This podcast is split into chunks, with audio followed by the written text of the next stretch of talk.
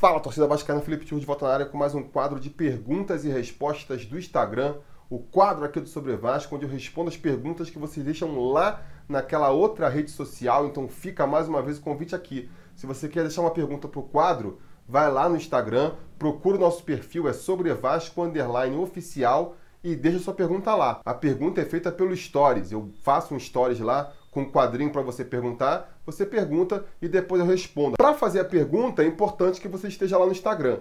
Para ouvir a resposta, nem tanto, porque vocês sabem, eu compilo todas as respostas que eu dou por lá e lanço aqui nesse vídeo no YouTube, onde vocês podem ver tudo de uma vez só. Então, sem mais enrolação, vamos aí para as perguntas e respostas do Instagram da semana. Reforços e dispensas. Você acha que o Vasco deveria trazer reforços ou diminuir a dívida economizando?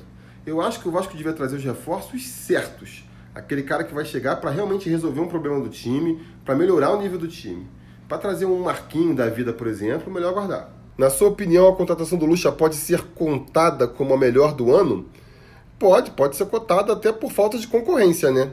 Tirando o Luxemburgo, quem mais que realmente deu certo aí esse ano? Só penso no Rossi. Até o momento, qual foi a melhor e qual foi a pior contratação de 2019? Pelo custo, a pior contratação foi o Bruno César, né? Se ele deslanchar daqui pra frente, a gente pode até mudar de ideia, mas até agora, até o momento, foi ele. E a melhor foi o Rossi. Cadê o Camisa 9? Será que vem ou é lenda? Olha, agora eu acho que tá mais pra lenda do que pra realidade, viu? Se vier, vai ser aquele jogadorzinho meia boca, só para compor elenco. Já tô torcendo para que nem venha ninguém. E o Camisa 9, vem? Pelo visto não, né? Pelo visto ou não vem, ou vem uma tranqueira aí só para dizer que contratou um 9. Melhor nesse caso até que não venha. Vamos que a gente tem aí no elenco mesmo. Contratar um Camisa 9 ainda é prioridade?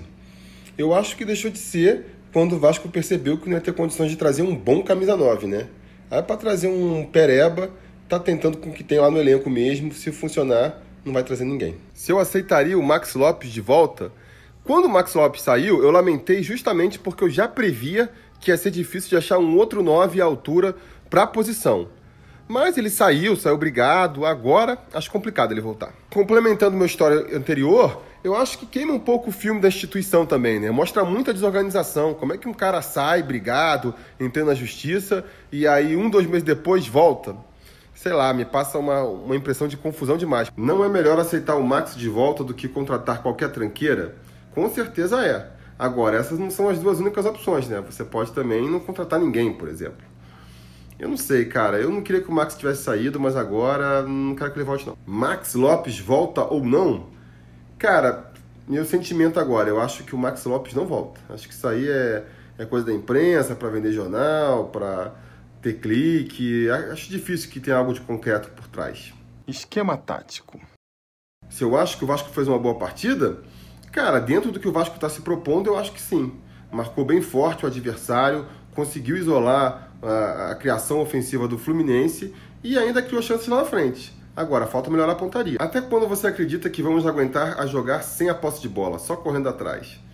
Cara, dá para criar times reativos que são competitivos. O Corinthians ganhou um campeonato assim, sabe? Agora, precisa melhorar ofensivamente. Precisa fazer com que os contra-ataques, quando encaixe, sejam mais mortais, entendeu? Não pode, nas poucas oportunidades que cria, ainda desperdiçar chances claras. Aí vai ficar difícil de segurar o rojão mesmo. O que eu tô achando desse padrão de jogo que o Vanderlei implementou, tô achando bastante consistente, bem melhor do que o Valentim tentava, né? Mas... o problema que ele vai enfrentando é o mesmo do Valentim. Falta melhorar ofensivamente esse time aí. Não sei se você percebeu, mas esse 9 vai ser de movimentação e não um fixo na área. O Vanderlei Luxemburgo tá apostando nisso agora, mas não quer dizer que mude de ideia. Até pelos centroavantes que foram especulados, dá pra ver que ele também imagina jogar com um cara mais fixo. Na ausência do Rossi, começar com o Pikachu na ponta e o Cáceres de lateral seria melhor. Pode ser, né? Para começar com o Sassi, talvez começar com o Pikachu, pode ser. Apesar de que eu acho que o Pikachu ele não rende tão bem quando ele é a referência no setor. Com as peças que temos, seria esse o melhor quarteto para o Vasco? Bruno César, Rossi, Tiago Reis e Thales? Olha, são bons jogadores, né? Jogadores com potencial, mas que ainda precisam se provar. Tirando o Rossi, que realmente vem fazendo a diferença, todos os outros três precisam se provar em campo. Meu time ideal do meio para frente? Acho que não tem um time ideal, né? Tem jogadores que estão evoluindo e que podem conseguir uma vaga de titular, como é o Bruno César, como o Thales Magno. Tem jogadores que estão regredindo, que podem perder a titularidade, né? Caso do Marrone e principalmente do Marquinho. Elenco. Se eu acho que o Henríquez deve perder a vaga com a volta do Breno, se o Breno volta em forma, pô, qualquer um perde. Eu acho que se bobear até o Castan perderia a vaga pro Breno. A grande dificuldade é justamente essa, né? O Breno voltar em forma. Acredita que depois de sábado o Bruno César será o 13º jogador do Luxa? 13º ou 12º? Enfim, eu acho que depois de sábado o Bruno César vai ter mais oportunidades no time sim, e se mantiver o nível, vai até virar titular. Bruno César tem lá suas qualidades. Será que o Luxa pensa em pôr ele como titular? Acho que sim. Acho que sim, mas não no primeiro momento, né? Ele vai ter que entrar em mais alguns jogos aí, mostrar que realmente recuperou um pouco do seu futebol. Aí pode ser que ele vire titular. Bruno César é jogador de segundo tempo ou pode ser titular? Eu acho que a atuação dele contra o Fluminense o credencia para virar um jogador de segundo tempo. Se ele continuar entrando no segundo tempo e sendo decisivo como ele foi contra o Fluminense, aí já merece ser avaliado para ser titular. Você acredita que o Bruno César agora vai deslanchar? Cara, eu fui contra a contratação do Bruno César porque achava justamente difícil dele deslanchar, reencontrar o seu futebol. Mas uma vez que assinou, eu venho torcendo para que isso aconteça. Vou continuar torcendo. Será que o Bruno César agora engrena? É a expectativa que o vascaíno fica, né? Que ele traga alguma utilidade para o time, pelo menos. Nem que seja entrando no final dos jogos e acertando alguns bons passes. Porque a inutilidade que ele foi até agora, tá... Até quando ter paciência com o Marquinho? O cara consegue ser pior do que o Bruno César gordo? É complicado a gente começar a bater mais forte no Marquinho, porque o cara tem 2 jogos como profissional, né? Mas realmente nesses 2 jogos não apresentou nada, não. Felipe, acha que o Sassi pode ser mais útil ou já era? O Sassi, ele é novo, né? Tem ali um potencial, então pode ser que ele ainda venha a ser um jogador melhor do que ele é hoje. Mas acho que essa evolução vai demorar. Para esse ano, não acredito, não. Não tá na hora do Marrone esquentar um banquinho? Até tá, pela parte ofensiva, né? Mas quem que vai entrar no lugar dele? Marquinho? Para mim, não agrega muita coisa. Se for o Thales Magno, aí eu já me empolgo mais. Por que a perseguição ao Tiago Reis? Que perseguição ao Tiago Reis? Eu não tô vendo perseguição nenhuma ao garoto, não. Tá tendo as oportunidades dele aí, tá aproveitando, fazendo alguns gols. É assim com o molecado da base mesmo. Tiago Reis merece ser titular? Cara, eu acho que ele pode ser titular, dependendo do esquema tático do Luxemburgo. Agora, merece? Não dá pra dizer isso também, né? É um jogador que tá evoluindo ainda e não tem ainda essa caixa aí pra ter que ser titular.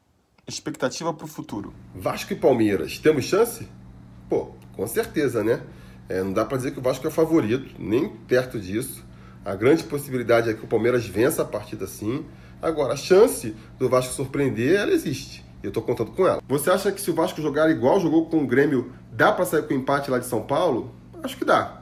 Acho que dá, mas vai ser bem mais complicado que contra o Grêmio. Porque o Palmeiras é um time mais qualificado, né? Agora tem que ver com a crise que eles estão lá, se isso não ajuda a gente. O Vasco consegue arrancar um empate do Palmeiras? Grande abraço. Ah, possível é. O Vasco pode até vencer lá o Palmeiras. Acho que qualquer resultado no futebol é possível. Não é provável, né? Apesar de tudo, o mais provável ainda é uma vitória do Palmeiras. Otimista para o jogo contra o Palmeiras? Cara, não. Assim, acho que a gente ter aquela confiança de que a gente vai vencer o empate, acho exagerado. Agora, estou esperançoso. Esperançoso de que possa acontecer. Com a derrota do Palmeiras ontem, dá para aprontar na casa dos caras? Sempre dá para aprontar, né? Agora, nesse sentido, acho que a derrota mais prejudica do que ajuda, porque deixa os caras em alertas, né? Se eles viessem com mais salto alto, seria mais fácil de ganhar, eu acho. Acho que o Vascão vai surpreender todo mundo e vencer o Palmeiras lá na casa deles por 1-0. Pode acontecer, não é nem um pouco impossível, né? Equipes muito mais inferiores do que o Vasco em relação ao Palmeiras já venceram confrontos assim. E a função da torcida é acreditar. Se já dá para ter certeza que jogando assim não vamos ser rebaixados, até acho que dá. Acho que o futebol que o Vasco está apresentando agora garante ele fora do rebaixamento. O problema é se o Vasco vai seguir jogando assim, né? Tomara que sim. Tomara que sim. Feliz, mas não dá para iludir. Campanha manter na primeira divisão, apenas isso. Com certeza.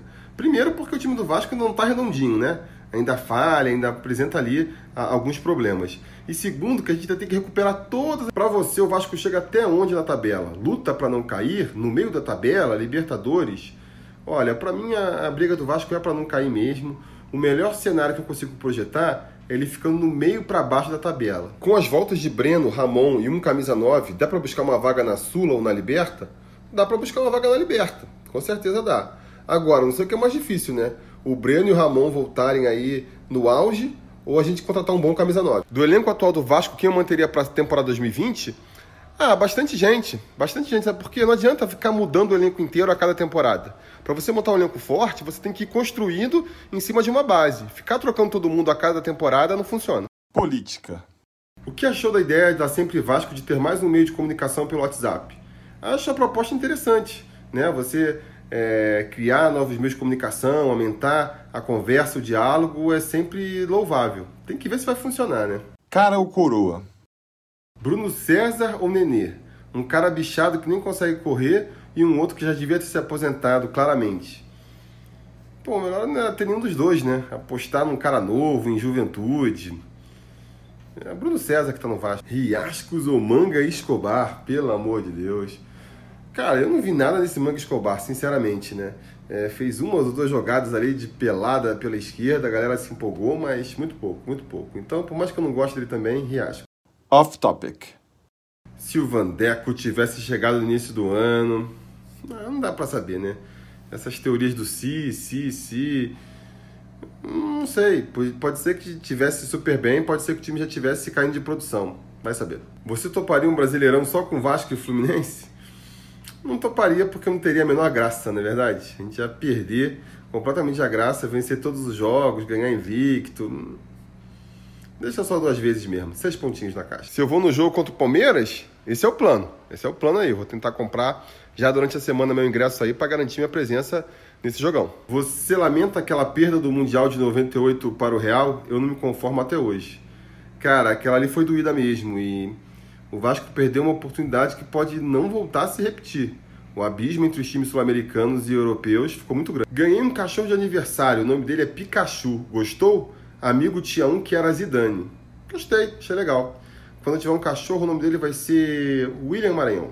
E aí está, essas foram as perguntas que vocês fizeram aí nesses 2 últimos dias e que eu pude responder. Fica sempre o convite para você ponderar em cima das minhas respostas aqui nos comentários, vocês sabem, a conversa continua por lá. Se você gosta do Sobrevasco e quer que a gente continue com esse trabalho também, fica mais uma vez o convite aí para você apoiar o canal de forma recorrente. Pode ser lá no apoia.se/Sobrevasco ou se tornando um membro do Sobrevasco aqui no YouTube mesmo. É rapidinho, é baratinho e você ajuda a gente a continuar no ar, beleza? No mais, a gente volta com outro vídeo aí quando tiver algo de relevante para contar. E até lá, a gente vai se falando. A realização desse vídeo só foi possível graças ao apoio inestimável dos conselheiros do Sobrevasco. Ajude você também ao Sobrevasco continuar no ar, se tornando um apoiador em apoia.se/Sobrevasco ou sendo um membro do canal aqui no YouTube.